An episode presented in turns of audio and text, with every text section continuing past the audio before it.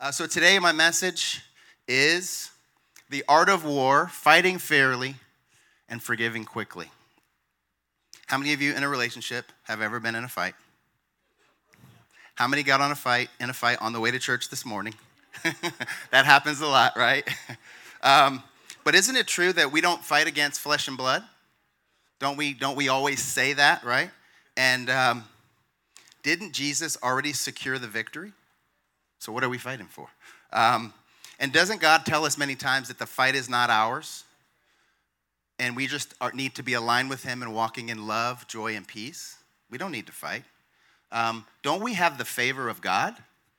Everybody say, I have the favor of God. Look at your neighbor and said, You have the favor of God. Yeah, we have favor, so why are we fighting? We don't need to fight over who's the boss in our relationship because you know who's the boss in our relationship? God, right? So what are we fighting for? So, as this Nick would say, we're on the same team in relationship. We're all on the same team, right? In our relationship on God's team. So the truth is, we really don't fight in relationship. I'm going to reframe this for you we have passionate conversations, very, very passionate conversations together. We have high spirited exchanges. This is what we do. And my favorite, we have intense and often loud fellowship discussions. It's just fellowship. We're just fellowshipping from two different perspectives. It's not really called a fight. So we're not going to practice the art of war. We're going to talk about what we need to do to really fellowship intensely in a healthy way. So, what I'm going to do today is share three reasons why that intense fellowship can often feel like a fight, but it really isn't. We're just passionate about what we believe. You may not know this, but my favorite book in the Bible is the book of James. You may have heard that before. It really is. It's, it's all about action. And so we're going to go for lesson number one about why we fight or have these intense fellowship discussions. James talks about in James 3 the untamable tongue. Everybody stick your tongue out. That's what we're talking about right there. The untamable tongue, right? He says in James 3 2, indeed, we all make mistakes. For if we could control our tongues, we would be perfect and could also control ourselves in every other way. If we could control our tongues. So the fact that he says, if we can control our tongues, means we don't control our tongues very well, right? There's something in there. And later on in the middle, he talks about that the tongue is the spark that sets fires, right? Somewhere in the middle of that scripture, it sets fires. And think about when a fire is set, it just takes a spark, and then the scar damage is lifelong lasting, right? So when we use our tongue to make sharp comments that don't build people up, don't edify people, we create scars in our relationships that even though we apologize and even though we forgive, there's lasting effects that we can't undo, right? Because of this tongue. The tongue has been called the world's smallest troublemaker. it is so small, but it makes so much trouble that we have to go and undo, right? Um, a few years ago, about seven years ago, I was in between jobs. Um, had spent 21 years at a company and that job ended so i was looking for a job found a new job was a better job you know we had just really gotten into faith and sought god for, for his blessings and so we decided to take an impromptu trip to the Dominican Republic. And so we b- bought this trip really quickly. It was expensive. And so we went three weeks later. And so we had some of those in preparation for leaving that morning, some of those intense fellowship discussions. Everybody ever had that on your way to a trip? And the rest of the trip is like tainted by that, that in the house, you know, you, you get to the airport and you want to sit across the aisle from each other. You don't even want to sit next to each other because you've, you've got all this stuff going on. So the trip was great. We had a great time. But What's funny is when we talk about it, go, we go, hey, remember when we went to the Dominican? Yeah, we were fighting back then. Like, that's all that we remember is the fight that happened because of the things that we said to each other. And so those memories that we want to create sometimes are clouded by the things that we say, right? That's that untamable tongue. Um, in James 3 7, it says, People can tame all kinds of animals, birds, reptiles, fish. We can do it all, but no one can tame the tongue. It's restless and evil and full of deadly poison. Some of the things we say are like poison to people. Think about the things that we say to the people that we love, not much less the people that we don't get along with. We say these things. In 9, it says, Sometimes it praises our Lord. Our same tongue can praise the Lord, and it can curse those who have been made in God's image. That just doesn't seem right, right? That tongue. But the answer is not that the tongue is untamable, but by ourselves we aren't able to tame it, and we need the Holy Spirit, right? We need the Holy Spirit to guide what comes out of our mouths. As my mom used to say, watch your mouth. That's what she meant, right? Watch what comes out of your mouth because you can't take it back. You can apologize, you can ask forgiveness, but the damage is already done. So that untamable tongue is one of the reasons that we get into those tough discussions. So for the answer, let's go to James again. James 1:19 Understand this, my dear brothers and sisters. You must be quick to listen. Quick to listen. Slow to speak and slow to get angry. And I'm, I'm going to read this from the Amplified now, just to give a little bit more definition. Understand this, my beloved brothers and sisters. Let everyone be quick to hear, which means be careful and thoughtful listener. Be slow to speak. It doesn't mean slow your nasty words down. That's not what it means. it means to use carefully chosen words. And slow to anger, be patient reflective, and forgiving. It's very intentional. There's something called the five second rule, and it's not about when you can pick up food off the floor. The five second rule says when you need, think you need to speak something, pause, count backwards. Five, four, three, two, one. Check in with the Holy Spirit. Make sure that what you're going to say is on purpose before you speak. It's a great time. Nick would tell you in science, the back of the brain re- gets rewired to the front of the brain, and now you're in the place where all rational thought and content comes from in the 4%, right? And so in that five seconds, so in that five seconds, you really, he can tell you, it really rewires your brain to think from the place where we make conscious, rational thought. So that five seconds, I say check in with the Holy Spirit. Nick says it rewires the brain. All right? So, so do that. And so one of the things I want to give you is a solution to being able to think through that before you speak. It's called think before you speak. Now, when I was when I was looking for this and I found this, it's funny. All the pictures that I found were like primary school colors. They had apples and things. You know why that is? Because this is what they teach kids in school. this is, and, and you, you guys have heard that everything we need to know in life we learn by the time we're in third grade, right? So this is one of those elementary school teaching things about how we need to think before we speak. So, the first question we need to ask ourselves in those five seconds is Is what I'm about to say true? Right? If it's not true, we shouldn't be even thinking about speaking it, right? The next is Is what I'm about to say helpful to anybody? Helpful to me, helpful to them. Not just is it true, but is it actually helpful? I, inspiring. We're supposed to be uplifting, encouraging, empowering. We're supposed to radiate joy with our words, right? because we're vessels of God. Inspiring. Necessary. Here's the one that people miss. Is it even necessary for me to say this? Is it something that's really required, essential? Ask yourself this question so what? What if I didn't say that? Would there be any negative outcome or positive? And sometimes because it's true, we think, no, I got to tell it, it's true. But we really need to think through is it necessary? Sometimes we cause conflict that isn't necessary because we say things that aren't necessary. Amen? And then the last is how we do it kind. Is it gentle, good natured, merciful, and loving? So before you speak, take that pause and think before you speak. Now look, look at those characteristics that we just talked about. Who does that remind you of? Jesus, right? Think about being thoughtful and kind and being necessary and speaking truth to people, but really understanding what the purpose of it was. So all we're doing is being more like Jesus with a very simple way of thinking and pausing before we speak. Does that make sense? All right, number two.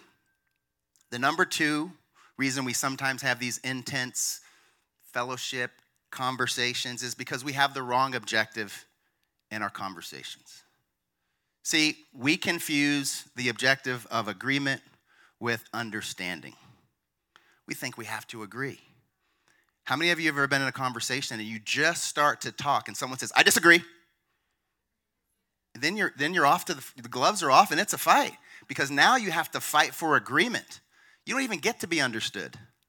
And many times, we just want to be heard. We just want someone to hear our heart. And we never get to the end of it because someone throws in the agreement card, and now we both have to fight and convince each other and persuade and, and cajole and twist arms to get someone to believe something because we change the focus from understanding to agreement. When we pursue understanding, we get to deeper levels of communication because then we get to know what's in somebody's heart. We don't get to know just what they think, but what's actually in their heart. A good thing to say to someone when they're talking to you, instead of, I disagree, is tell me more. Tell me more. Tell me more. Let a person get to the end.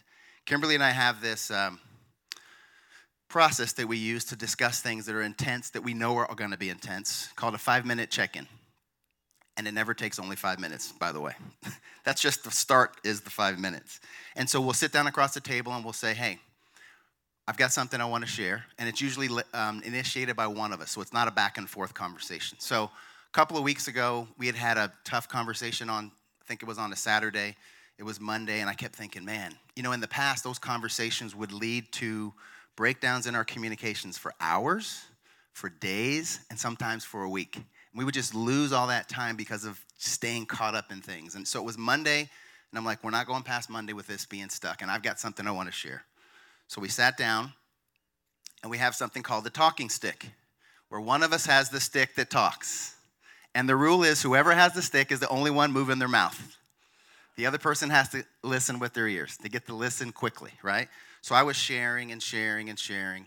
But before that conversation, it's always set up like this Listen, honey, there's nothing that we would ever disagree about that's more important than our relationship. So I just want to affirm you right now because many times we feel that the conversation is going to be about us not feeling loved.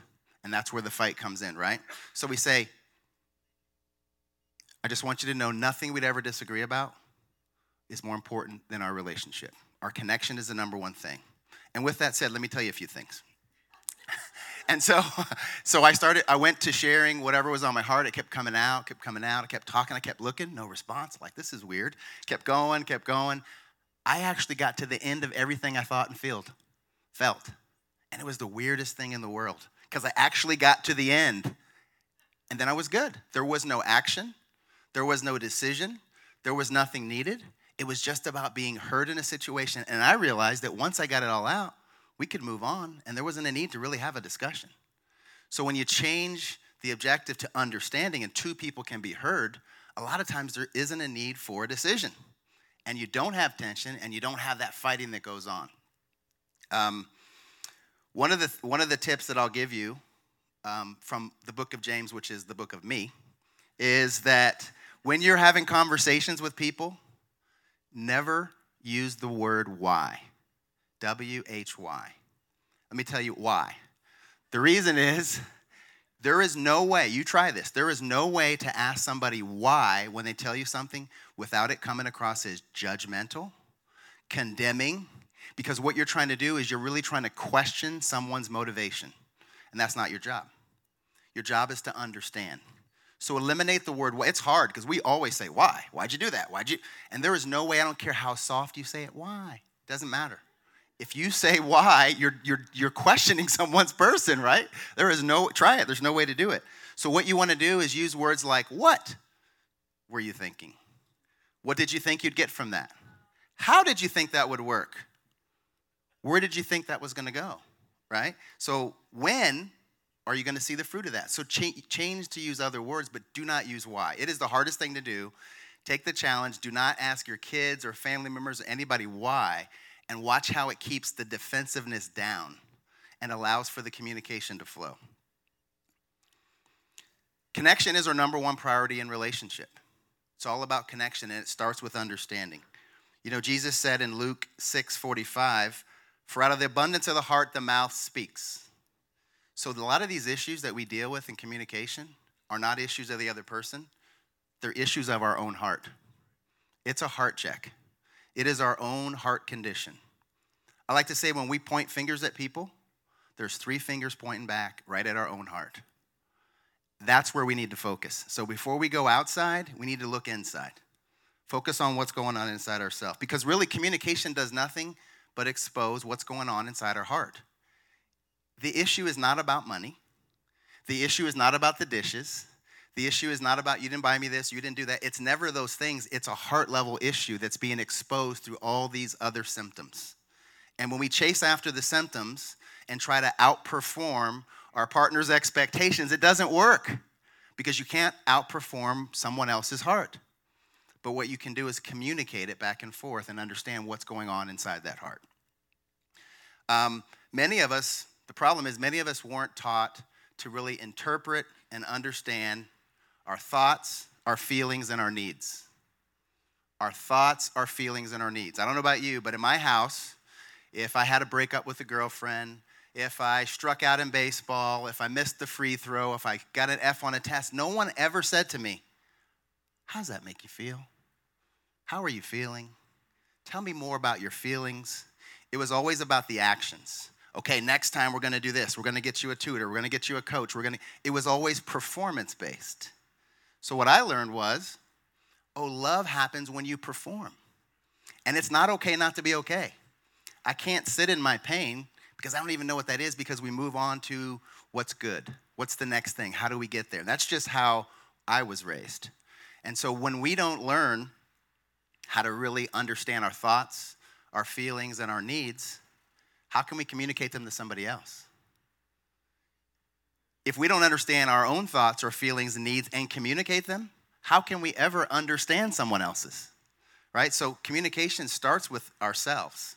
We always want to blame the other person, but we first have to look at ourselves and say, hey, do I understand what I'm thinking, feeling, and needing? Those three words have been uttered multiple times a day in my house for the last 19 days. Tell me what you think. How do you actually feel? And then you have to describe what you need, right? And that's our responsibility as the person communicating. Um, I even have a list of soul words, feeling words on my refrigerator. because when you don't grow up communicating and understanding feelings, you don't know how to ask for what you need. And then people wonder, like, they don't know you. But I don't know myself. It's not your problem, it's my problem. So I, we have a list of soul words, of words to expand the vocabulary of feeling so we can really understand how we're feeling. Um, my brothers and sisters, my mom recently graduated, got promoted. She's in heaven like a year and a half ago. And she was the glue in our family. She brought our family together for all events, everything we did. After she passed, there isn't as much of that continuity. And what we've noticed more, I've got uh, three, two brothers and a sister, there's four of us. What we've noticed more is that when we do come together, there's really isn't any depth or closeness. It was just activity that we had before that covered up the lack of depth and closeness of communication and connection. And so we actually today, because we've all gone through our own grieving processes, we've all learned some things about our own heart through the process. And so today we actually have a Zoom call with my brothers and sisters where we're going to talk about what things we can do to change how our family interacts at a more deeply connected level. Because we would come together and have great parties. And I could show you great Instagram worthy pictures of great things we did. And I could show you and tell you where people in those pictures were hurting. Nobody was sharing it with each other, right? And family is supposed to be there to connect us and to support us and love and encourage, but none of us grew up that way. And we can't blame our parents because neither one of my parents grew up with their parents. So it's this generational thing, and that went right on down to our kids. So we have four generations that this happened to without us even realizing it. And you know, like I like to say, if we knew better, we'd do better, right? And so now we're learning, and so we're literally having a conversation this afternoon when we're done here today to talk about how do we bring our family closer together, not just in activity, but actually connected in terms of how we feel. And a lot of times that's where our conflicts come from. All right, that's number two.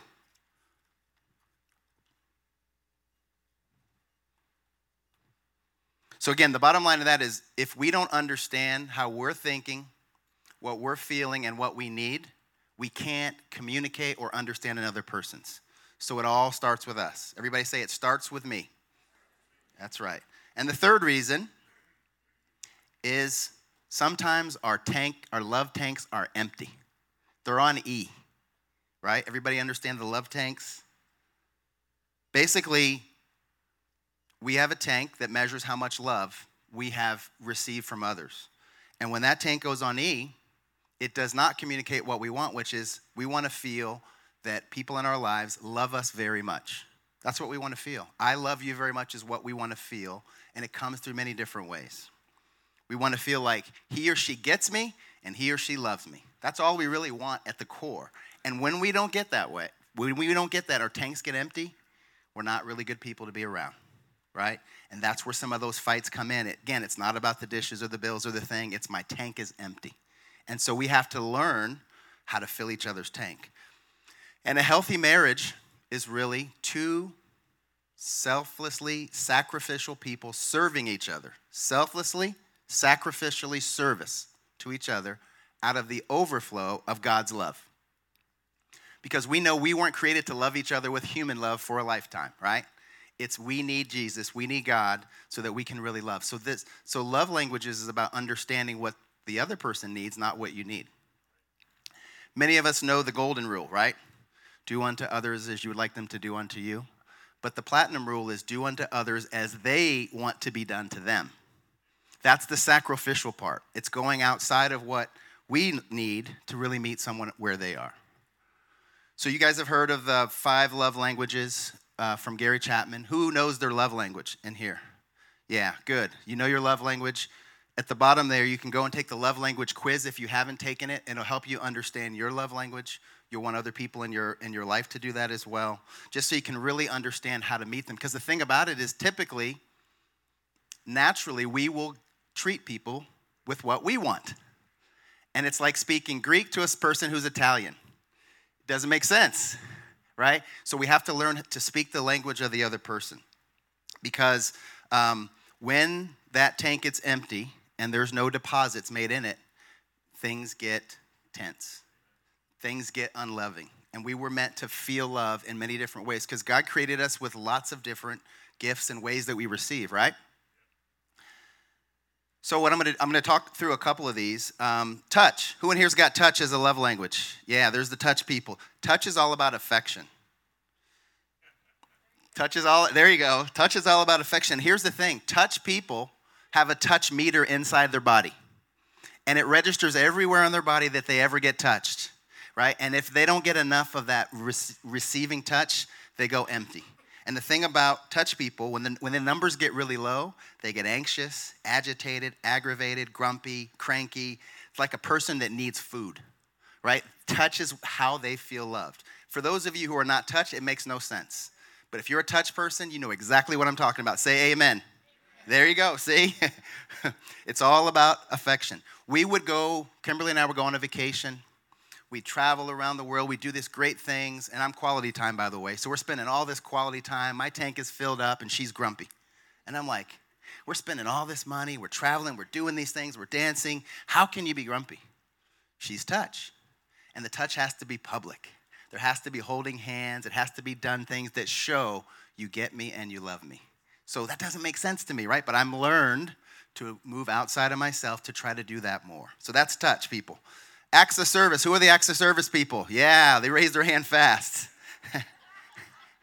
acts of service people are about do stuff for me. Do stuff for me. Show me. All acts of service people are born in Missouri, the show me state. Show me. Don't tell me you love me. Show me. We don't get it and they have a service meter inside of them.